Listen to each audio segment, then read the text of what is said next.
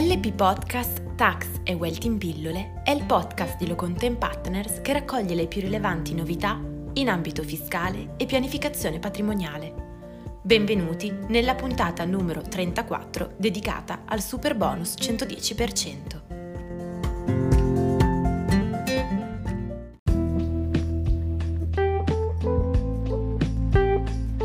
Ecco il primo quesito. Un SRL è proprietaria di un immobile residenziale e intende effettuare dei lavori di riqualificazione energetica agevolabili secondo le provvisioni cosiddette ecobonus. Sono previste specifiche modalità per il pagamento dei lavori di efficientamento? È possibile pagare parte di questi lavori con assegno bancario? Preliminarmente vale la pena ricordare che l'ambito soggettivo di applicazione delle agevolazioni da ecobonus, di cui all'articolo 1, commi da 344 a 349, legge numero 296-2007, è esteso a tutti i contribuenti indifferentemente dalla tipologia di reddito conseguito. Inoltre, il beneficio è riconosciuto per interventi che interessano fabbricati appartenenti a qualsiasi categoria catastale, anche rurale, compresi quindi quelli strumentali. Pertanto, una società di capitali potrà detrazionare dall'imposta IRES dovuta una quota percentuale, attualmente pari al 65% delle spese sostenute per la realizzazione di interventi volti al contenimento dei consumi energetici su edifici esistenti. Per quanto riguarda le modalità di pagamento, si evidenzia che il cosiddetto bonifico parlante è obbligatorio ai fini del riconoscimento della detrazione solo per, inter- per, gli interventi effettuati da persone fisiche al di fuori dell'esercizio dell'attività di impresa. Per contro, i contribuenti titolari di reddito d'impresa sono esonerati dall'obbligo di pagamento mediante bonifico bancario o postale.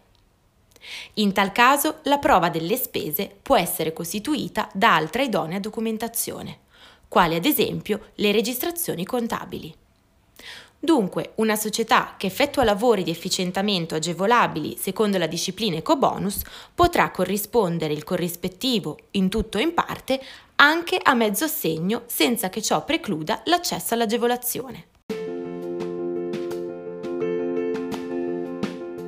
Passiamo al quesito successivo.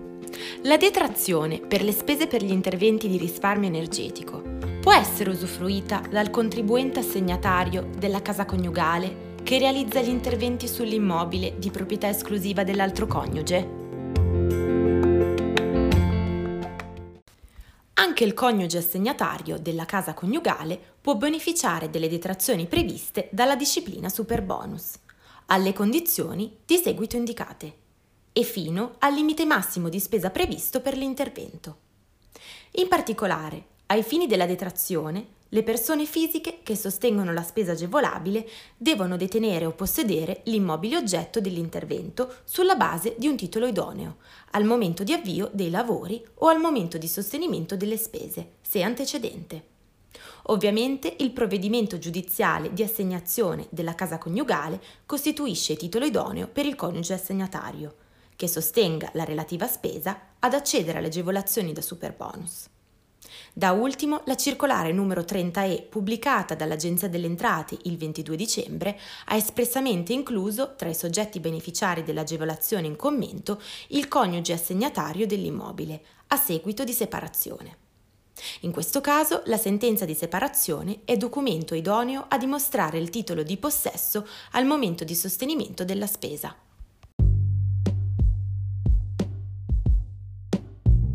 Di seguito l'ultimo quesito della puntata odierna. Un immobile qualificato come pertinenza di un'abitazione principale può essere oggetto di interventi agevolati dalle disposizioni superbonus. In caso di risposta affermativa, quali lavori sono consentiti?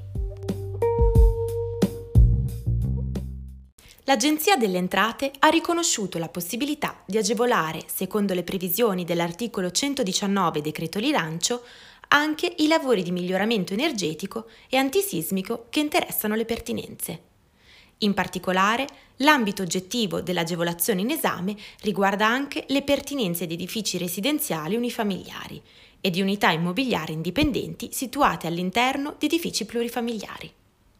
Inoltre, un intervento trainante potrà essere eseguito anche su una pertinenza e beneficiare del superbonus, indipendentemente dalla circostanza che l'intervento interessi anche l'immobile principale, purché tale intervento sia effettuato nel rispetto di tutti i requisiti stabiliti dall'articolo 119 del decreto rilancio. Sono quindi agevolabili, secondo le previsioni da superbonus, tutti gli interventi previsti dall'articolo 119 del decreto.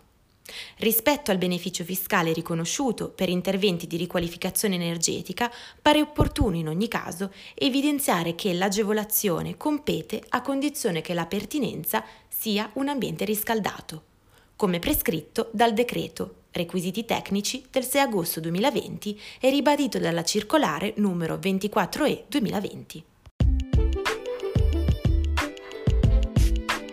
Bene, la puntata odierna termina qui. Vi aspettiamo venerdì, sempre alla stessa ora, con una nuova puntata della rubrica Banking and Finance. Lo studio Locomte Partners vi augura una buona serata.